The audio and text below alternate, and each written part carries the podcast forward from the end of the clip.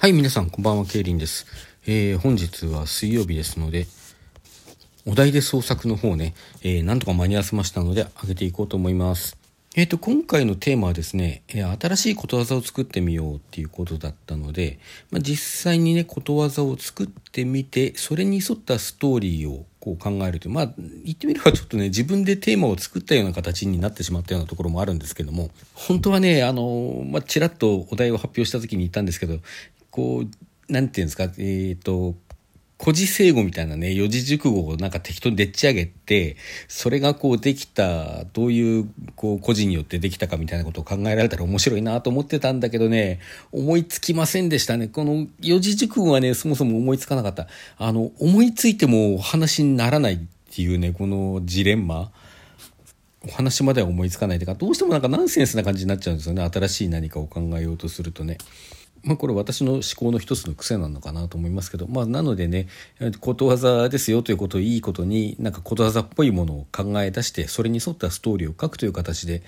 うんまあなんかちょっとマッチポンプ的なね、感じにはなっちゃいましたけども、まあ一応書けましたんでね。えっ、と、その、えー作ったことわざの方をね、えー先に発表させていただきます。その2つ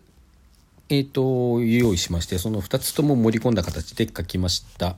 えー、1つはね、限定グッズの買い忘れ。なんかこう、カッパの川流れ的な感じと、あの、五感ですけど、限定グッズの買い忘れ。取り返しがつかないこと。まあ、割とそのままですね。えー、もう一つ、近くの友より遠くの推し。近くの友より遠くの推し。周囲が見えないほど何かに夢中になること。まあ、これね、あの、近くの、あのー遠くの美人より近くの、なんとか、かな、そういう言葉がなんかあったと思うんですけども、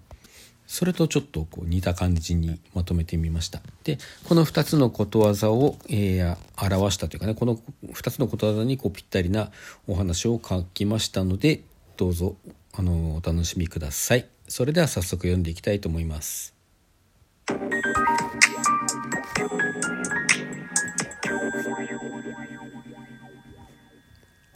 しまったヒロシが突然叫び、俺は思わずするつもりのなかったタップをしてしまう。案の定、画面の中では、十分な準備もせずに無謀な戦闘を挑んだ自キャラが、強すぎる敵に次々蹂躙されていく。俺は舌打ちをして顔を上げた。なんだよ、いきなり。びっくりするだろう。生誕祭の限定グッズ申し込み、昨日までだったんだよ。泣きそうな声で言うヒロシ。ああ、例の、えっ、と、バイオリン・バイオハザード？バイオレット・バイオレンス。いい加減覚えろよ。なんで早く申し込まなかったの？金欠で。ちょうどカードの締め日が2日前だったから、ギリッギリで申し込もうと思って忘れてた。リマインダーぐらいセットしとけよな。俺は言って、自キャラが全滅したゲーム画面を一旦閉じる。まあ、気を落とすなよ。その、バイバイ？の誰だかも分かってくれるよ。まゆかたんだよ。よりにもよって推しメンの生誕グッズ。現場行けねえだけでも申し訳ねえのに。気持ちはわかる。俺たちオタクには、こんな時、謎の罪悪感が生じることがある。推していることを常に行動や課金で表現しないと、推しに対してひどい不義理をしているような気持ちになってしまうのだ。まあ、推しは押せる時に押さねえとな。次は気をつけようぜ。今年の生誕祭は一回しかないのに。なおも落ち込むヒロシ。俺はため息をつく。俺の誕生日も今日だけなんだよな。口には出さない言葉が大気の中に消えていった。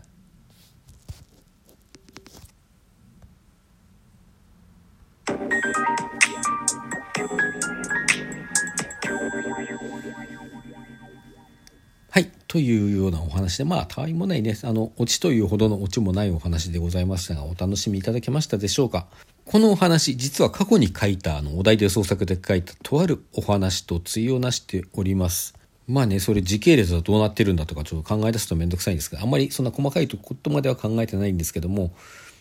まあなのでね、これ語り手の俺と言ってる語り手の名前が一切出てきませんが、あのー、私の放送を熱心に聞いてくださってる方ならば、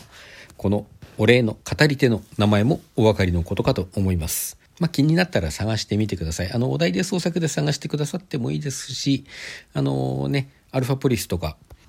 のエブリスタの方で公開しているテキストの方で探した方がね、まあ、効率はいいかもしれないですね。まあ、その、なんですか、語り手が、の相手、会話の相手のヒロシというのと、あと出てくるね、アイドルグループが出てくるんですけど、その名前が、あの、一致してますのでね、お分かりの方は結構すぐにお分かりかもしれません。まあなんかね、こういうのをちょっとね、あの、挟むの、いやらしい感じもしますけども、私は割と、あの、人のお話でそういう、こう、リンクを見つけると、おっと思っちゃう方なので、まあもっと長いね、あの、同人誌で書いてるようなものでも、そういうリンクを、さりげなく入れていることも時々ありますね。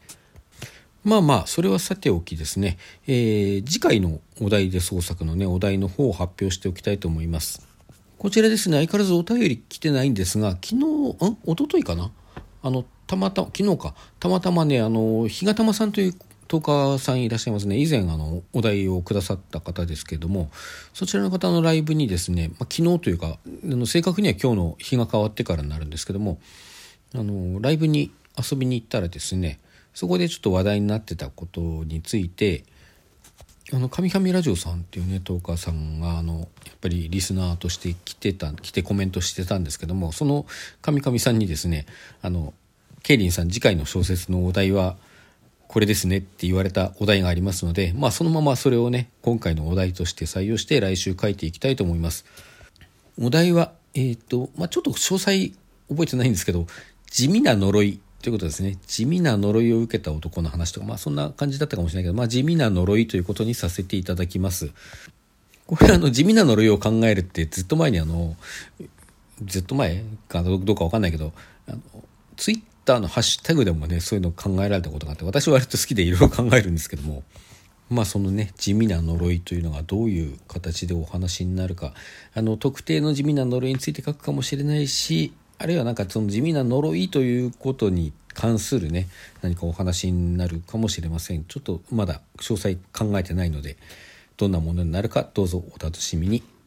それでは皆さんさようなら。今日も良い夜をお過ごしください。